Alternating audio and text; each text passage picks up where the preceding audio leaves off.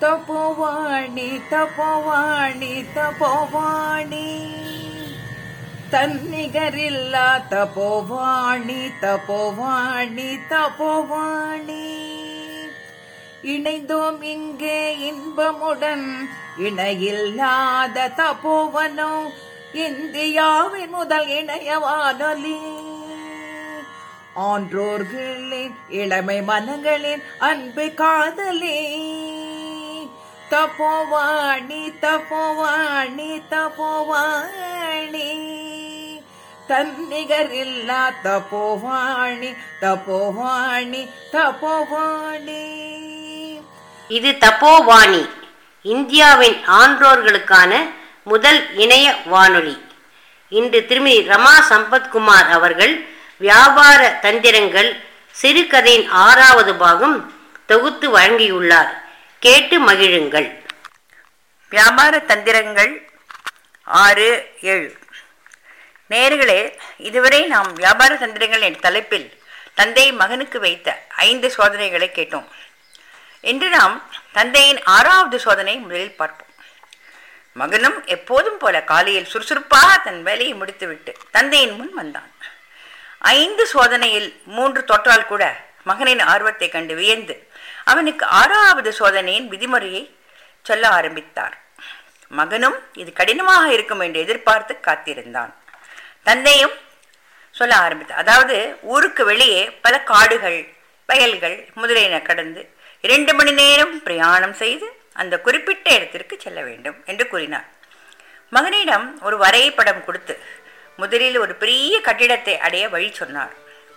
அதில்தான் அவன் வேலை அடங்கி இருக்கு என்று சொன்னார். அந்த குறிப்பிட்ட கட்டிடத்தை அடைந்தவுடன் தன்னிடம் தொடர்பு கொள்ளுமாறு சொன்னார். மகனும் அந்த அரைப்படத்தை பத்திரமாக எடுத்து வைத்துக்கொண்டு அவர் சொன்ன திசையிலே கிளம்பினான். சரியாக இரண்டு மணி நேரம் கழித்து தந்தை சொன்ன கட்டிடத்தை அடைந்தான். அதில் மொத்தம் பதினாறு பெரிய அறைகள் இருந்தது. மூன்றாவது மாடியில் ஒரு பெரிய ஹால் இருந்தது. அதை அடைந்தவுடன் தங்கை சொல்லியபடி தொடர்பு கொண்டார். அந்த ஹாலில் நாலா பக்கமும் சுவர்களால் மூடப்பட்டு ஒரு பக்கம் மட்டுமே போக வழி இருந்தது.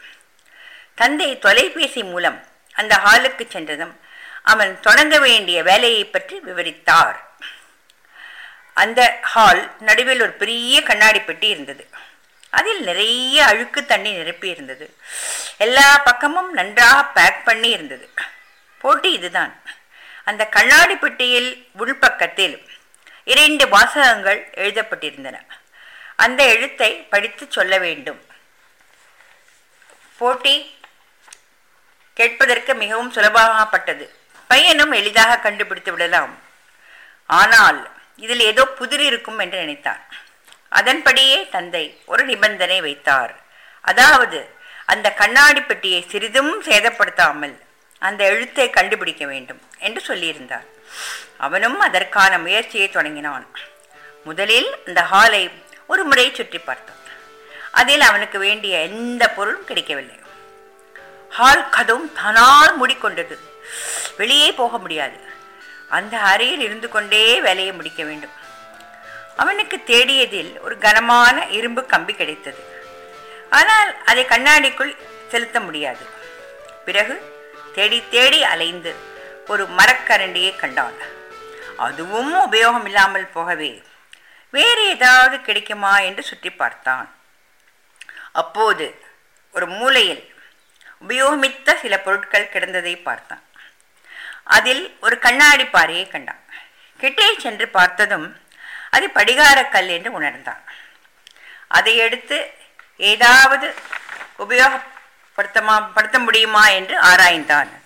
அப்போது அவனுக்கு பள்ளியில் ரசாயன வகுப்பில் நினைவுக்கு வந்தது. அதாவது அந்த படிகாரம் எந்த அழுக்கையும் சுத்தப்படுத்தலாம் என்று அறிந்தான்.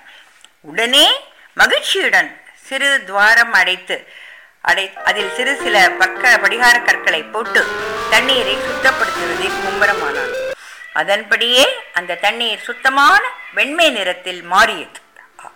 பிறகு அந்த எதிர்ப்பக்கத்தில் உள்ள வாசகங்கள் எளிதாக தெரிய ஆரம்பித்தது. மகனுக்கோ ஒரே சந்தோஷம். அதில் இரண்டு வாசகங்கள் தெரிந்தது.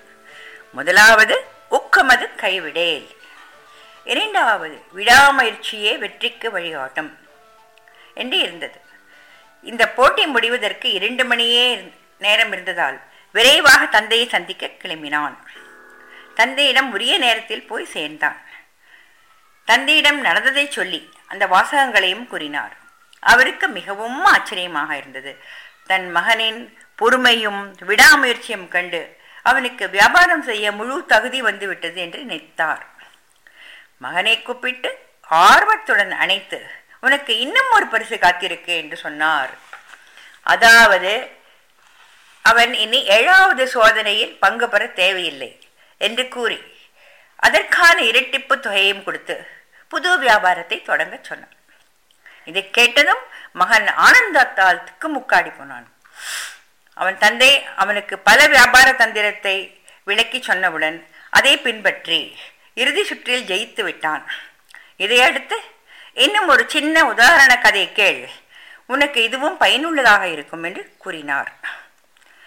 இத்தாலியில் சிசிலி என்ற ஊரில் ஒரு ராஜகுமாரி வசித்து வந்தாள் அவள் எல்லா கலைகளிலும் தேர்ச்சி பெற்று வந்தாள்.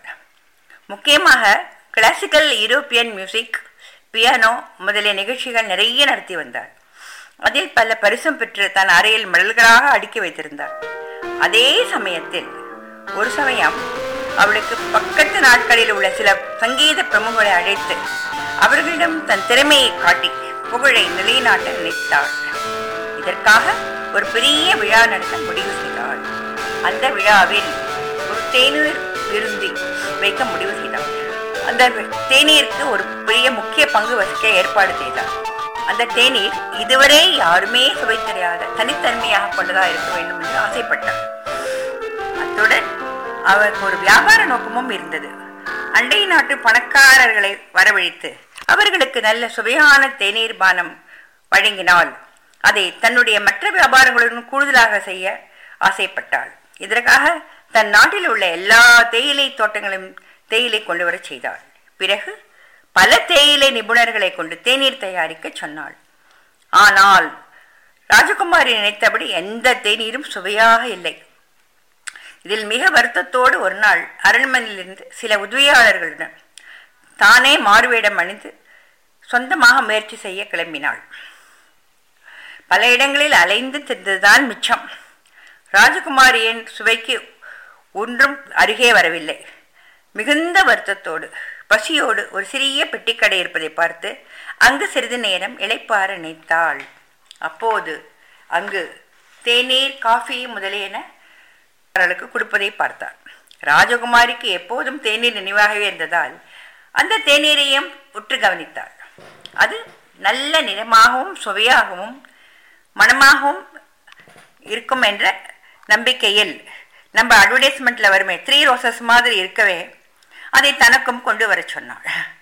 அந்த கடைக்காரர் பையனோ வெறும் வறுமையில் இருந்தான். சில நேரம் அந்த கடையில் காப்பி கிடைக்கா கால் கிடைக்காது சர்க்கரை கிடைக்காது அல்லது தேயிலை இருக்காது எப்படியோ சிறுக சிறுக சமாளித்து அந்த கடையை தன் இருவேளை சாப்பாட்டிற்காக நடத்தி வந்தார். திடீரென்று ராஜகுமாரி அவர்கள் ஐந்து தோழிகளிடம் வருகை தரவே அந்த பையன் சைவதையாது நின்றான். ஆனாலும் எல்லோரும் பார்ப்பதற்கு பணக்காரர்கள் போல தோற்றமளித்ததால் அவர்களை வெறும் கையுடன் திருப்ப அனுப்பாமல் சிறிது நேரம் அவகாசம் கேட்டான். ராஜகுமாரியும் அனுமதி தரவே அவன் பக்கத்து கடையில் சிறிது தேயிலை வாங்கினான். அதுவும் போதும் போதாதாக இருந்தது. பிறகு அங்குள்ள ஆரஞ்சு பழ தோலை கொதிக்க வைத்து அதில் இரண்டு ரோஜா இதழ்களை போட்டு தேநீரை மிகவும் கவர்ச்சிகரமாகவும் கொண்டு வைத்தான். ராஜகுமாரிக்கோ பார்த்தவுடன் சந்தோஷமாக இருந்தது. பிறகு தேநீரை சுவைத்து பார்த்தாள் அவள் நினைத்தபடியே இதுவரை யாரும் பண்ணாத தனித்தன்மையுடன் தேநீர் இருந்தது. மிகுந்த சுவையும் கூட. உடனே மகிழ்ச்சியில் அந்த பையனை தன் அரண்மனைக்கு அழைத்து அந்த விழாவுக்கு தேநீர் பொறுப்பை அவனிடம் ஒப்படைத்தார் அவன் மிகவும் அருமையாக தேநீர் பண்ணி எல்லோருக்கும் வழங்கினான். எல்லோரும் மிகவும் பாராட்டினார்கள். ராஜகுமாரின் இசை நிகழ்ச்சியை ரசித்ததோடு தேநீர் விருந்தும் அமர்க்கலமாக இருக்கவே. அவர்கள் ராஜகுமாரியிடம் தேநீர் வியாபாரத்திற்கும் ஒரு அக்ரிமெண்ட் போட்டார்கள். ராஜகுமாரி அந்த தேநீர் பையனை பாராட்டி தன்னுடன் கூடவே நிரந்தர பணியான கேட்டுக்கொண்டார் இதிலிருந்து நமக்கு சிறிது பொறுமையும் நேர்மையும் விடாமுயற்சியும் இருந்தால் நாம் எந்த வியாபாரத்தையும் சிறப்பாக செய்யலாம் என்று தெரிகிறது. மகனும் புதிய வியாபாரத்திற்கு வேண்டிய ஏற்பாடுகளை உடனே துவங்கினான்.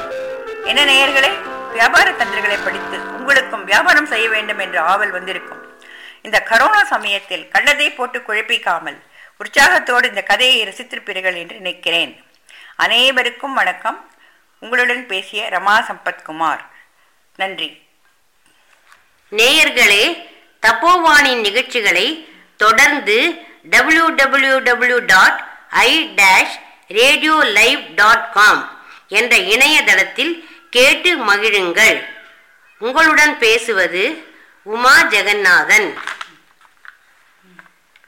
வாழ்ந்தோம் வாழ்கிறோம் வழிகாட்டுகிறோம்.